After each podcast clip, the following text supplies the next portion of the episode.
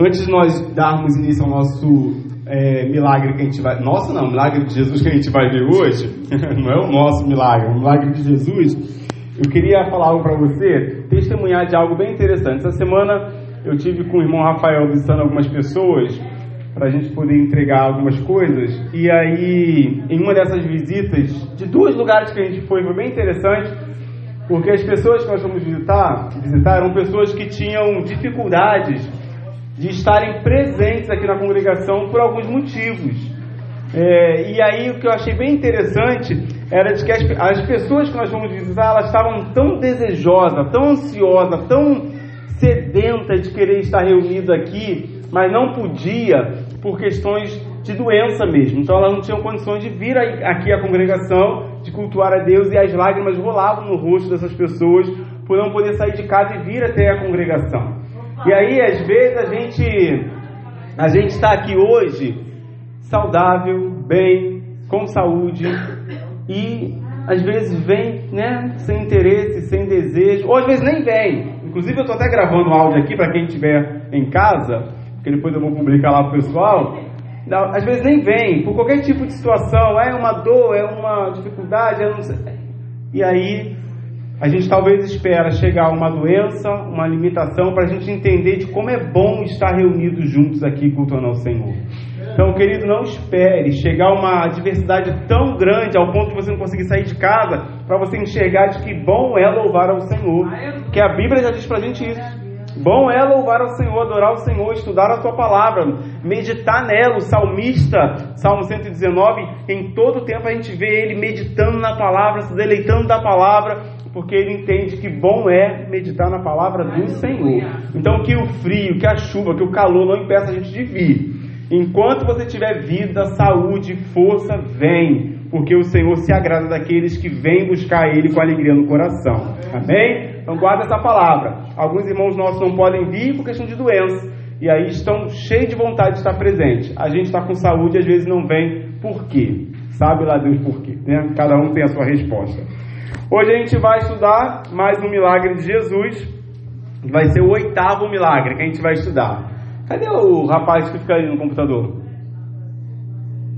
Cadê ele? Miqueias.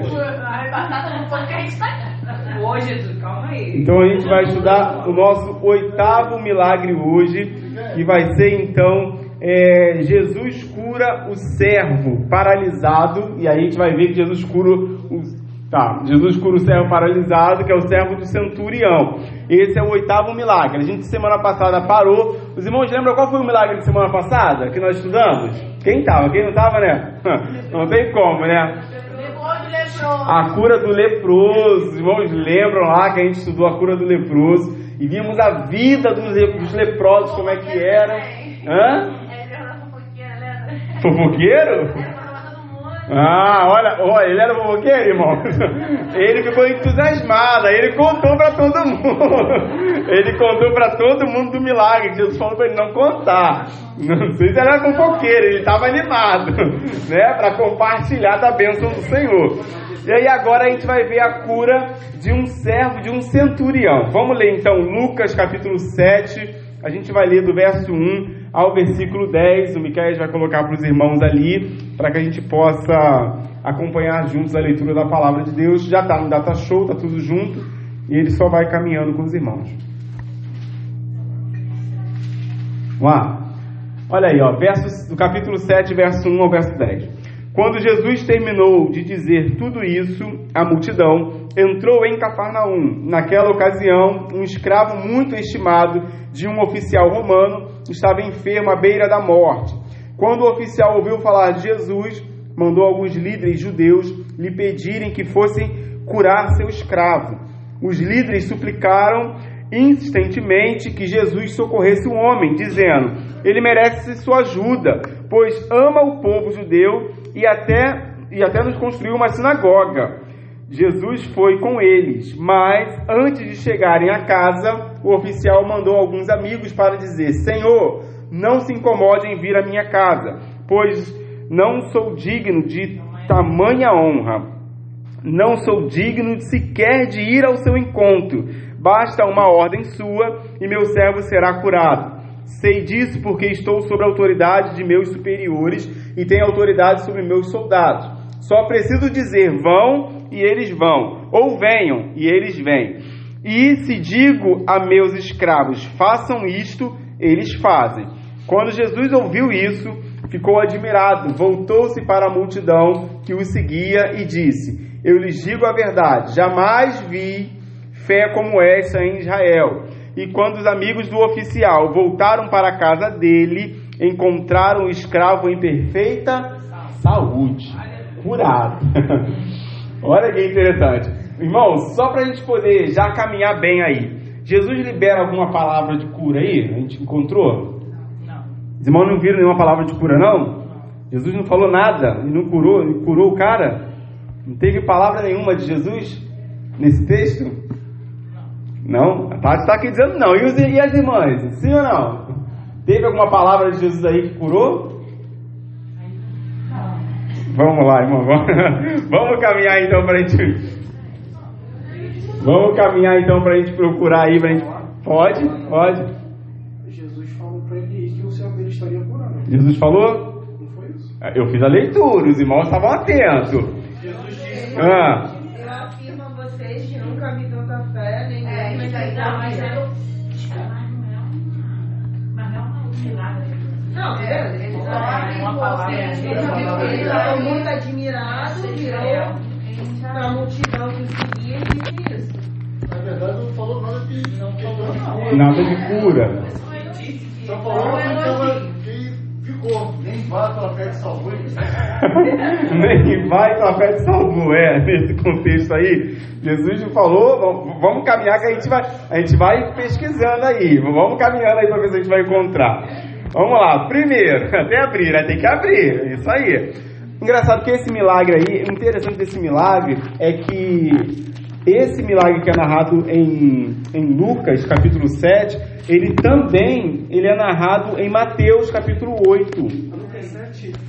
Lucas 7, do 1 ao 10, é esse que nós lemos.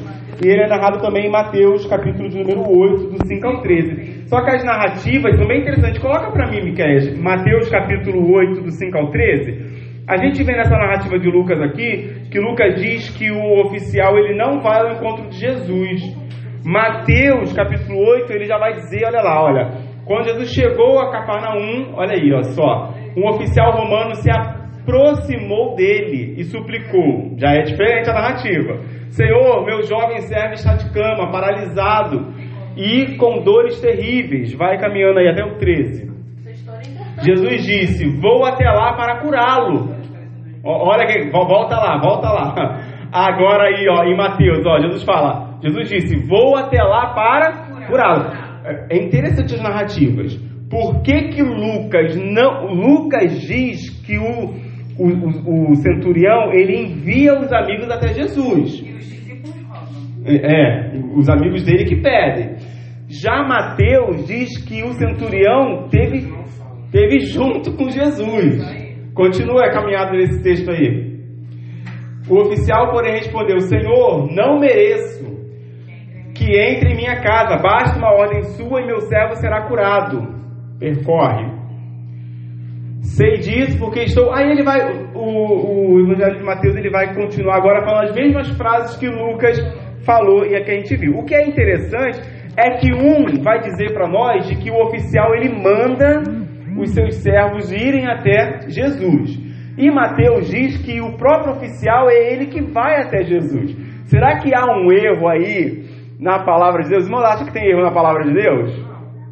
Não, não é erro é uma questão de interpretação dos evangelistas, como eles narraram, como eles colocaram. A gente sabe que a Bíblia chega para nós, e no contexto que ela chega até nós agora, ela vem com algumas mudanças, vem se percorrendo algumas alterações.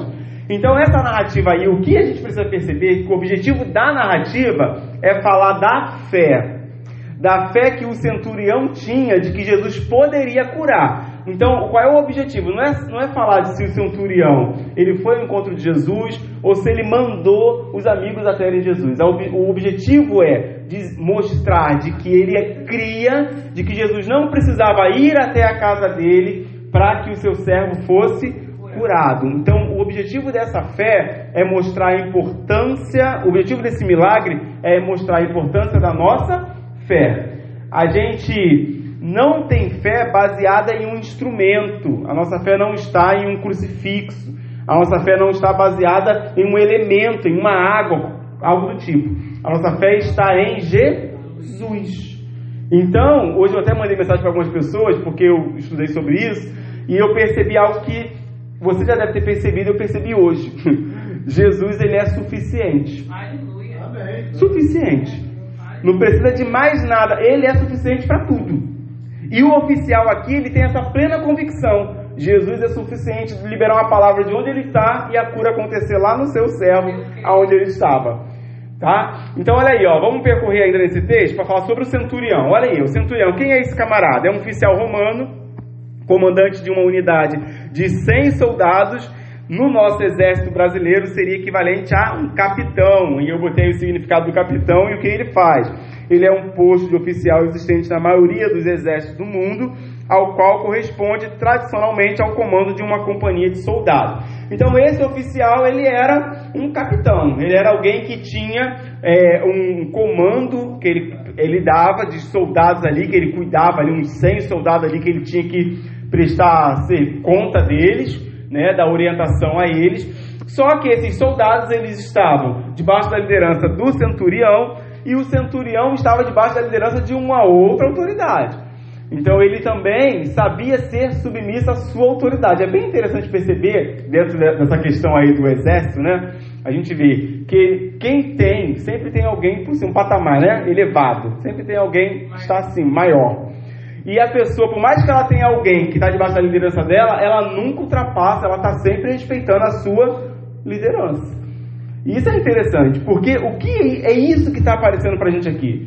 O centurião, por mais que ele fosse um comandante, ele tinha convicção de que tinha alguém acima dele. Aleluia. E mesmo na posição de centurião, de ter 100 sobre a liderança dele, ele não se achava superior a Deus. E às vezes a gente não se acha superior a Deus. Faz um curso de teologia, se acha super teólogo. Passa no seminário, faz, é, vira pastor e aí se acha que sabe, sabe nada. A gente não sabe coisa alguma. E é isso que a gente precisa aprender. Esse milagre mostra pra gente que esse centurião é alguém humilde, por mais que estivesse em um patamar elevado, ele percebia dentro do seu, do seu contexto ali de que maior era Jesus do que a sua situação como ele vivia aí. Então esse é o centurião. E aí esse centurião, passando aí do slide, ele vai pedir um favor aos seus servos, baseado no Evangelho de Lucas, como nós lemos. E essa intenção dele aí parece que fica para a gente claro de que é uma intercessão. Ele pede que alguém vá até Jesus para interceder pelo seu servo. Ele não se sente nem digno de ir, mas se fosse também, ele não se sente digno de que Jesus viesse dentro da sua casa, então ele, diante da sua liderança, ele vai lá e pede que eles vão lá e interceda por esse servo dele, que não fazia parte dos cem. O interessante é que aquele que ele está pedindo é um escravo. Estava debaixo da liderança dele, mas não era debaixo do comando dele, era um escravo. O texto fica claro para nós em dizer que existe a separação dos, daqueles que são os escravos daqueles que estão debaixo da liderança dele como oficial. Esse é um escravo. E esse camarada aí, ele se importa com esse escravo, com esse servo dele, e ele quer a cura desse servo dele. Devia ser alguém, eu penso, de que era bem próximo a ele, alguém íntimo dele, que ele queria muito ver curado, ver restaurado daquela doença que o texto não fala pra gente ainda qual era essa doença. A gente não sabe qual era a doença do servo desse oficial. O que a gente sabe é que era uma doença que poderia levá-lo à morte. Como a gente já falou, existiam várias doenças naquela ocasião que causavam morte, inclusive as doenças de mosquito. A gente falou disso em alguns estudos passados e talvez esse, esse escravo tivesse tomado aí alguma mais uma picada aí, como de tantos que a gente já viu, e ele tivesse à beira da morte. O verso 2 e o verso 3, olha aqui que diz: Naquela ocasião, um escravo muito estimado, ou seja, ele era amado, querido, de um oficial romano, estava enfermo à beira da morte. Então, essa doença provavelmente era uma doença que, se Jesus não intervesse, ele teria, ele morreria. A verdade é, irmão, que se Jesus não intervir em nenhuma doença, a gente não sobrevive. É ou não é?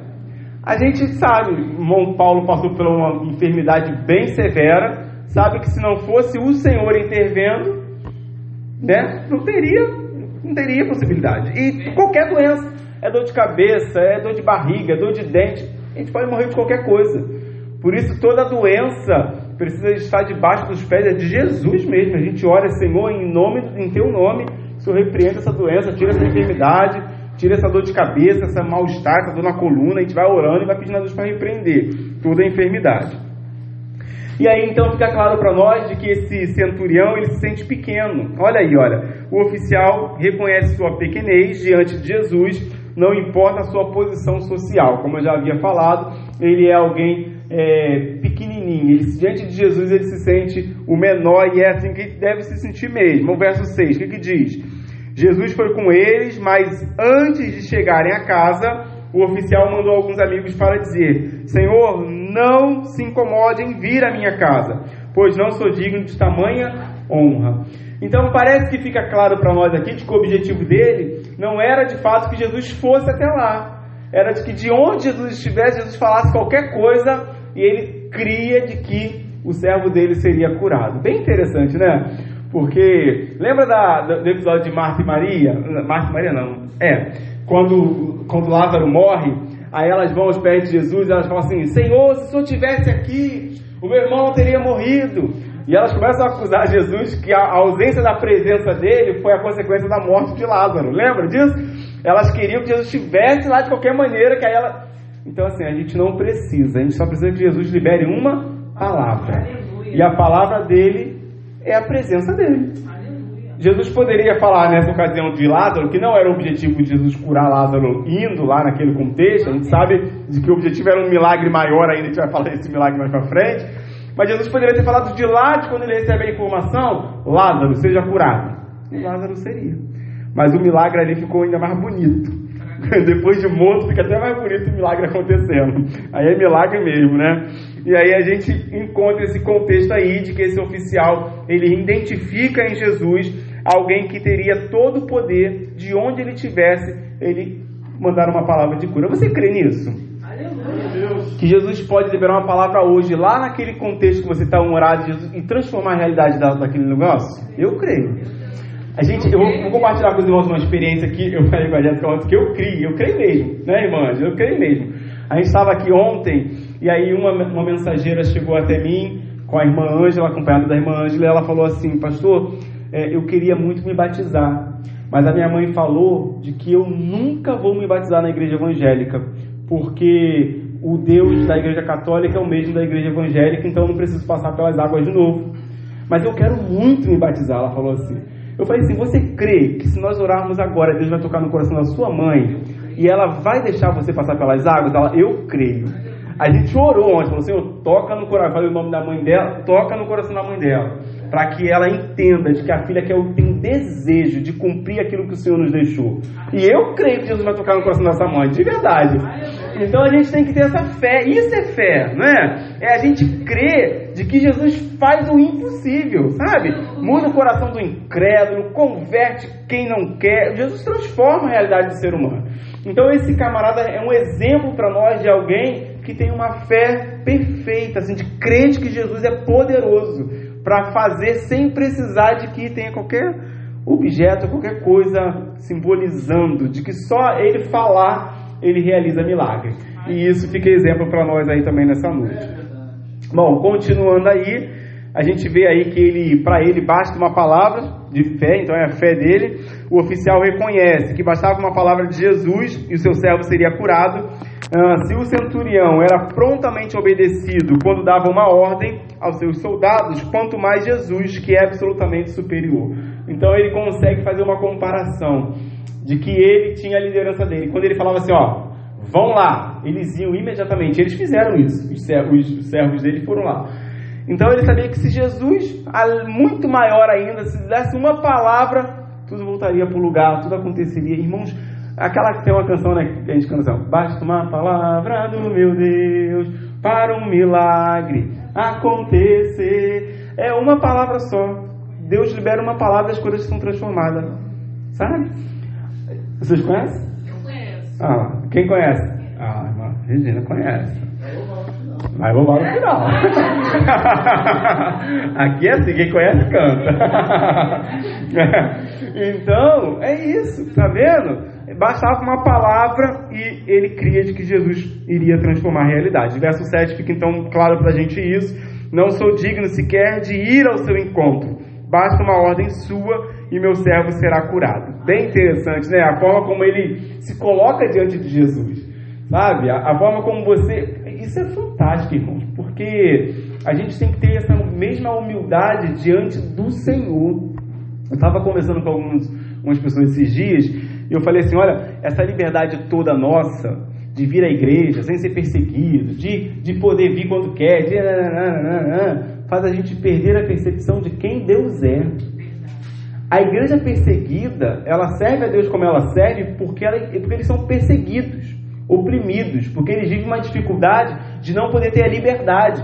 Mas essa liberdade que a gente tem hoje no meio evangélico, ela está fazendo mal para o povo. Essa é a verdade. Porque o povo não consegue perceber quem é Deus.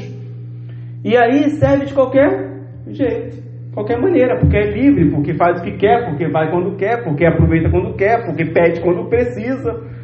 Então essa liberdade toda no meio do povo evangélico está atrapalhando o povo de, de, de, identificar a grandeza de Deus e de se colocar debaixo dessa grandeza, ser submisso a ela. A gente está começando a viver um tempo de que tem muita gente dentro da igreja se achando Deus da igreja, o dono da igreja. Isso é um problemaço no nosso meio. Mas basta uma palavra do Senhor. Fala assim, basta. Aí acabou. Aí não tem para onde correr. Mas você precisa aprender aqui nessa noite a ser submisso a Deus. Viver uma vida de humildade e reconhecer a grandeza dele. Esse tem que ser o nosso maior objetivo aqui, é reconhecer de que nós somos servos é do Deus vivo. Nós servimos é o Senhor. Então a gente precisa ter essa humildade de aprender a reconhecer sempre isso. Pastor, Opa, você fez uma observação muito interessante. Eu estou aqui pensando. O senhor falou, Jesus não deu nenhuma palavra. Interessante, né? então, Mas por que, assim, estudando a palavra, o que, que o senhor entende? Então, qual é a ideia? Por que, que Jesus não deu nenhuma palavra? Porque a própria fé do homem em Jesus era a resposta da cura. A nossa fé em Jesus é a resposta do milagre, irmão. Em Mateus ele fala, então vai que será feito. Não, mas e- é igual a mulher do fogo. Não, vai que será, mas é a questão do- da fé. Jesus não foi com ele. Jesus só falou, vai que será feito. O sangue não houve uma palavra liberada também. Ela tocou. E Jesus curou assim. A fé é resposta de milagre. Tua fé te Mas te nesse curou. caso aí, quando ela tocou, saiu dele. Sim, é a fé. Mas ele- Mas a virtude dele era. era, era A resposta. Quantas pessoas É tocavam e espremiam ele? Isso. Muitas É, pessoas. Discípulos falam. é a fé, é As pessoas isso. te tocam e te espremem. A virtude dele é involuntária. Isso, então é a fé. Guarda isso no coração dos irmãos. A fé é resposta de milagre. Diácono Jefferson, depois a irmã Jéssica. Irmã Jéssica primeiro. Só ia fazer uma observação que eu ouvi uma vez uma frase que é bem, bem, bem de encaixe com esse contexto, que a, a fé ela gera o milagre. Aleluia. Né? Então é, é- realmente tem tudo a ver com esse contexto. Né? Ela gerou a fé daquela, daquela pessoa, gerou. Gerou milagre. Diácono Jéssica. Irmã Tatiane. Verdade, é, Deus sonda os corações. Antes de você tocar, ele já sabe o que está no teu coração. E a palavra diz em Salmo 51, 17 que o coração quebrantado Deus despreza. A forma como a pessoa chega. Deus já vê todas as coisas ali. Mas, libera, mas se ela não tivesse gerado a ação, ela Ah, é. talvez não receberia. Aquela, aquela- Mas então, todo engraçado que todos os milagres que a gente estudou até agora tem uma ação de quem precisa. Eles sempre estão indo, sempre procurando. A Bíblia diz: ó, se a gente bater, a porta nos será aberta. Ah, exato. E algumas, alguns desses milagres ele fala assim, é, "Tu- o que eu faça? E, Senhor, que eu veja, e ve- a tua fé É, é, é, então, isso mesmo. Por, por mais que Jesus seja um cego, aí Jesus fala: o que tu quer que eu te faça? Ah, eu tiro o óculos, Jesus, olha pra mim. Não, é assim, eu quero ver. É o que eu quero. Então, assim, a fé tem que ser resposta mesmo. Diácono Jefferson. nós oramos hoje, Deus responde com voz audível? Não. Mas Deus ele- Deus ele- Deus está dando um ensinamento para nós hoje. Ele Sim. não precisa responder, nós não vamos ouvir a voz dele responder, vai, tua fé te curou. Então isso não vamos ouvir nada. E decorrer do nosso caminhar que o, o milagre pode acontecer. Com certeza. Então, irmãos, é, é, é o que nós cremos no Jesus. O fato de crermos, ele faz. Por exemplo, quantos creem, quantos creem de verdade, de verdade, não, não dê amém apenas porque eu vou falar não, mas quantos creem que nós iremos levantar um prédio aqui nessa congregação cheio de salas lá em cima?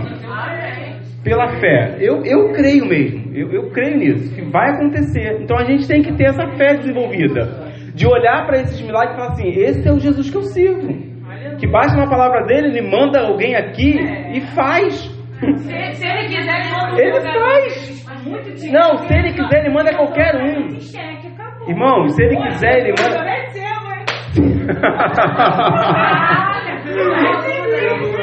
Ah,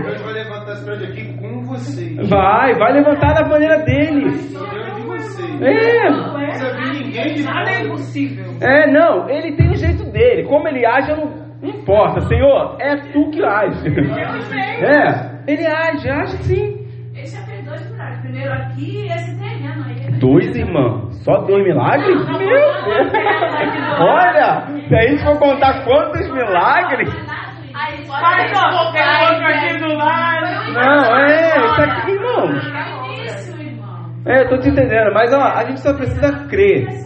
A Bíblia diz: se creres, verás a glória de Deus. A diferença que o senhor falou, que Mateus fala uma coisa, Lucas fala outra, eu entendo que Mateus andou com Jesus, Lucas não andou. A narrativa, Lucas isso. pesquisou e escreveu. Isso, a maneira como eles narraram, Por exatamente. isso que ficou diferente. Exatamente. Fica, o contexto parece que é diferente, mas o objetivo do milagre ele se encontra da mesma maneira.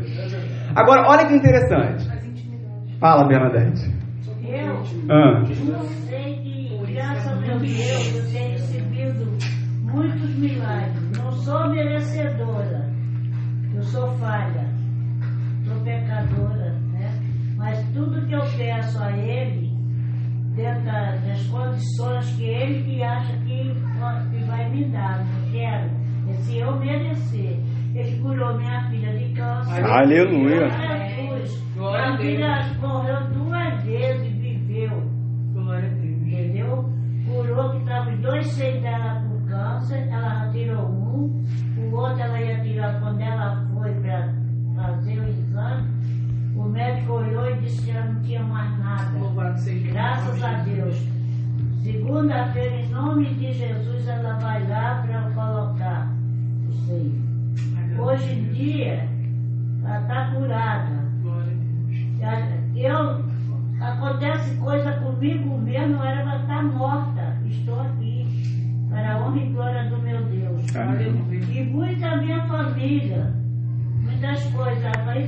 passa, né?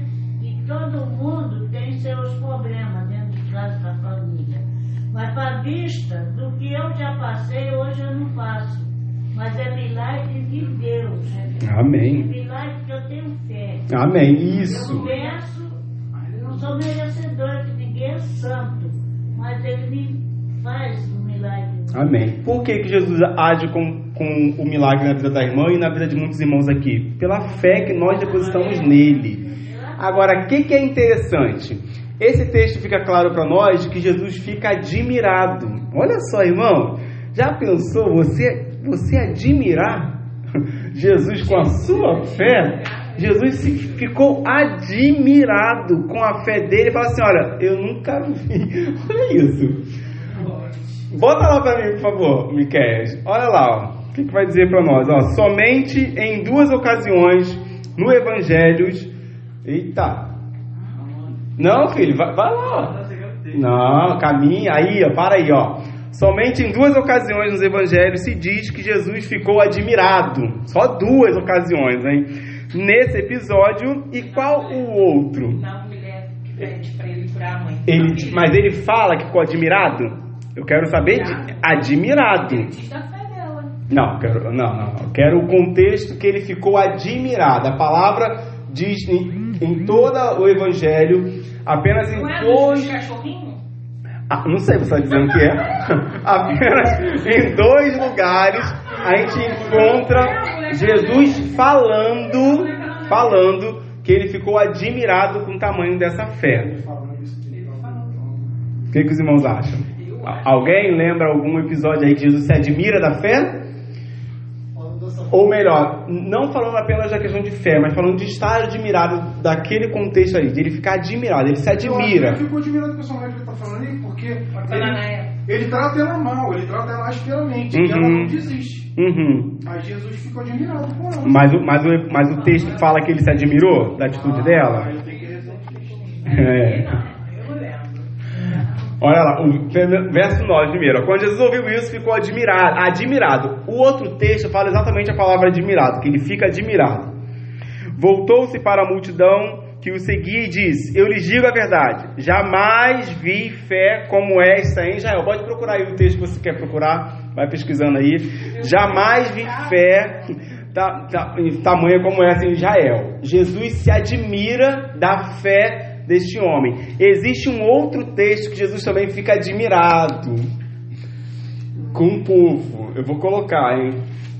Vou colocar? Coloca lá para mim, por favor. Olha lá. Com a incredulidade de seus conterrâneos de Nazaré, os que rejeitaram. Olha o que o texto fala lá de Marcos 6,6, ó. Jesus ficou o que, irmãos? Admirado com o que? Com a incredulidade daquele povo. Então Jesus percorreu diversos povoados ensinando os seus moradores. Em duas ocasiões, os evangelhos narram para a gente que Jesus se admira. Um é pela fé e o outro pela incredulidade. Ou a gente deixa Jesus admirado pela nossa fé, ou a gente deixa ele admirado pela nossa incredulidade. Admirados ele vai ficar. Se vai ser por fé ou por incredulidade, cabe a cada um de nós responder. Interessante, não é? Porque os textos fica claro dizer pra gente isso. Só nesses dois episódios a gente vê ele admirado. Ele fala assim: Me admirei com a situação. O povo rejeita, ele ficou admirado. O rapaz teve uma fé tamanha, ele se admira. Isso é legal, porque a gente precisa ter esse contexto em nós também, essa narrativa aí. Ou nós somos aqueles que estão deixando Jesus admirado pela fé, ou pela incredulidade. Eu escolho ter muita fé para deixar ele admirado pela minha fé. Show incredulidade, bem longe. E o interessante dessa incredulidade aí é o próprio povo. Olha lá, o que, que o texto fala? E ficou admirado com a incredulidade daquele povo. Então, esse povo aí é aquele povo que rejeita. Lembra aquele texto que Jesus fala assim: olha, que o profeta não tem, né? Que a gente até falou assim, hã? Não tem honra na sua própria casa. Ele está falando disso, ele ficou admirado com isso. O próprio povo dele rejeitou ele. E aquilo deixou Jesus admirado, irmão Paulo. É interessante como ele se expressa aqui. Qual? Ô oh, mulher, uhum. grande é a tua fé. Sim. Seja feito, com, seja feito para contigo como tu desejas. Desde aquela hora a sua filha ficou sã. Então eu senti nele aqui uma, uma Ah. satisfação. Satisfação. Ô mulher. É, não, sim. O que eu quero. É. a palavra. É, não entra. admiração. É, exatamente. O, o texto mesmo pra gente que ele fica admirado é esses dois textos. Um pela fé, que ele pode ter ficado admirado, um contexto de fé também, porque ele está falando de fé. É, mas isso, isso. Ele ficou satisfeito que ela, ela foi persistente, como você muito bem falou, em um contexto de que ele dá uma palavra dura e ela permanece. Bem tudo. É, mas aqui ele se admira por alguém que é crente e por alguém que não é crente, incrédulo. Jéssica quer falar alguma coisa? É, é, o que eu achei interessante nesse texto de Jesus de Nazaré, que fala assim: no sábado começou a ensinar na sinagoga, muitos que estavam, os que estavam escutando ficaram admirados e perguntaram: de onde é que este homem consegue tudo isso? O povo também O povo fica admirado com o ensino de Jesus. E em muitos momentos a gente vê o povo admirado. Agora, Mas poucos. ainda assim falta fé. É, mas ainda assim falta fé. Não basta você ser um admirador de Jesus, tem que ter fé. Exatamente, sobra admiração e falta fé. É, isso, verdade. Sobra admiração e falta fé do povo mesmo. Tem muita gente que só estava seguindo, mas sem realmente ter a convicção de que a fé deveria ser em Jesus, naquilo que ele poderia fazer. Bom, passa para mim aí então. A fé do centurião então deixa Jesus admirado. pois ele reconheceu sua indignidade e talvez até sua posição de pecador. E aí a gente vê uma fé chamada fé cristocêntrica, ou seja, a fé dele estava apenas em Jesus, em Cristo.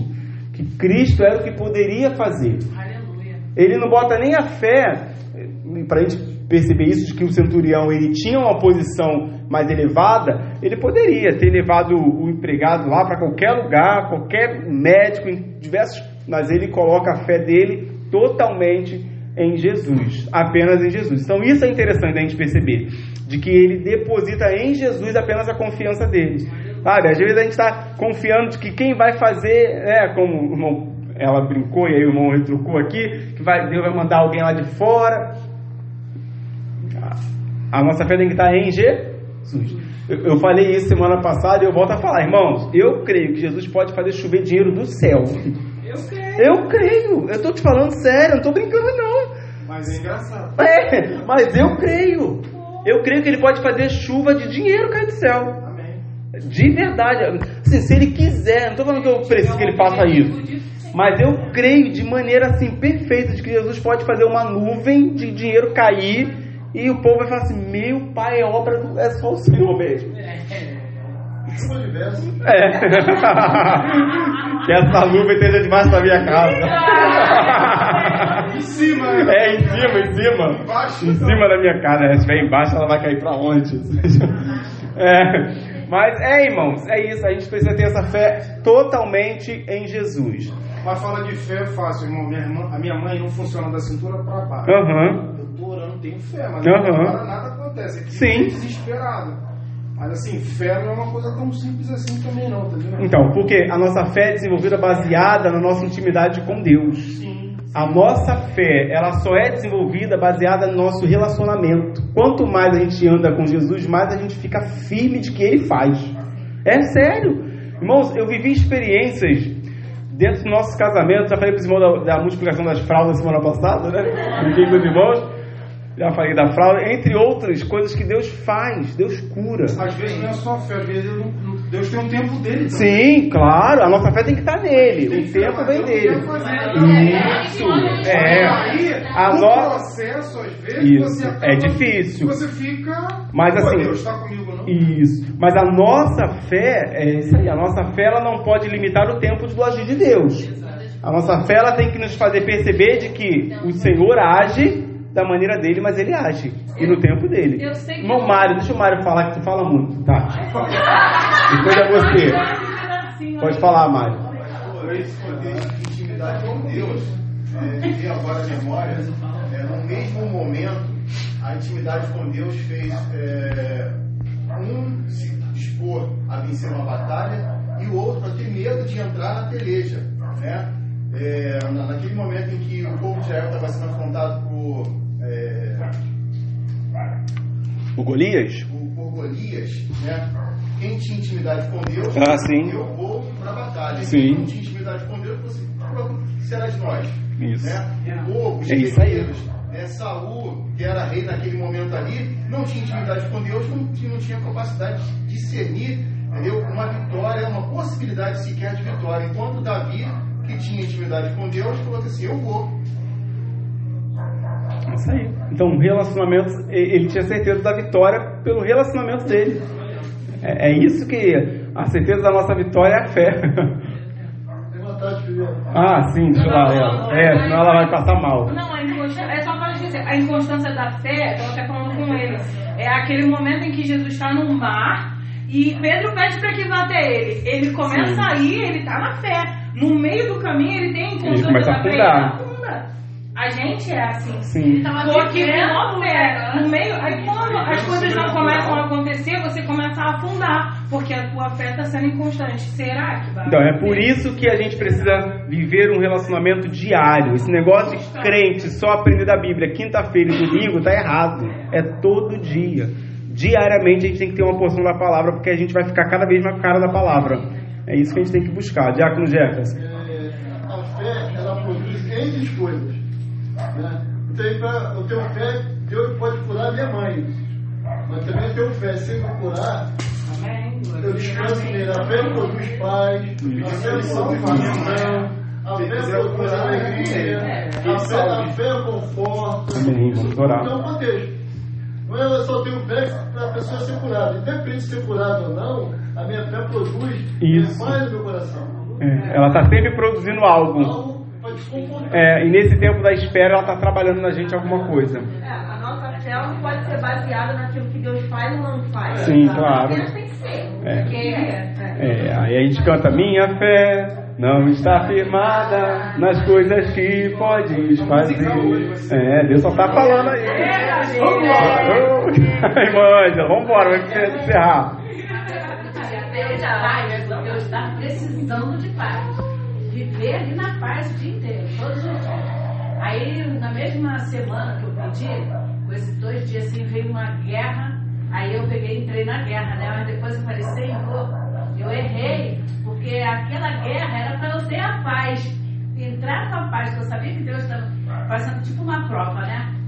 Vou ver, dar, dar esse, vou dar essa, essa situação aqui para ver se você que é a paz que você precisa ter para poder amenizar a situação. Mas ao invés de manter a paz ali no sossego, eu caí na guerra.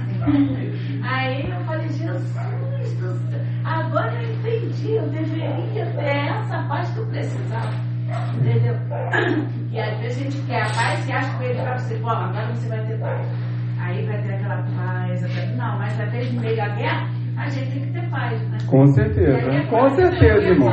Em toda guerra a gente tem que estar em paz. Em tanta fé, mas eu não tive a mesma fé e sabedoria para entender que aquela ali era o momento que ele me deu a, a minha paz.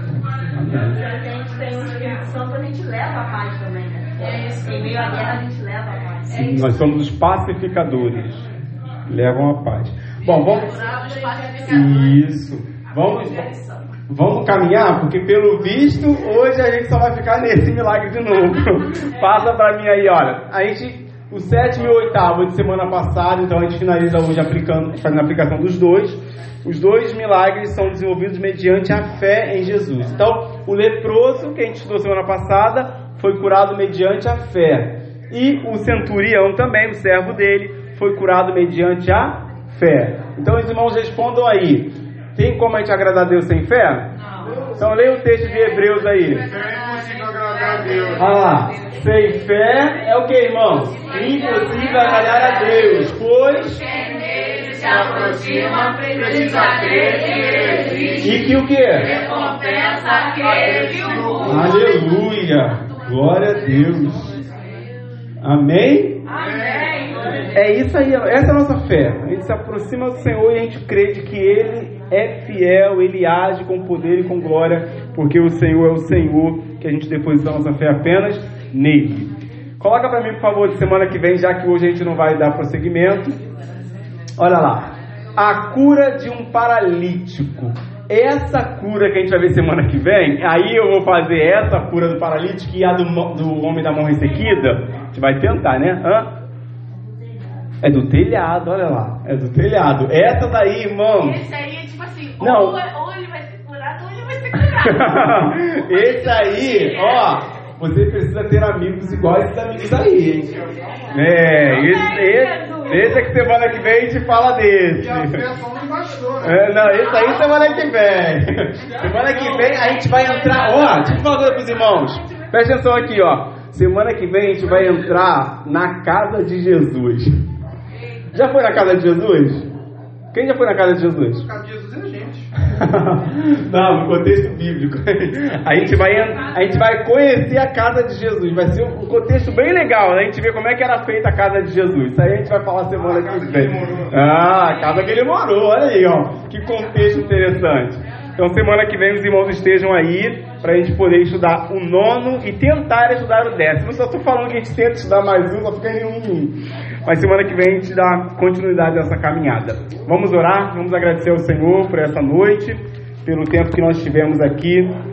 Mais uma vez, coloque diante do Senhor aquilo que para você é impossível. Que a palavra de Deus para nós que aquilo que é impossível para nós é possível para Deus.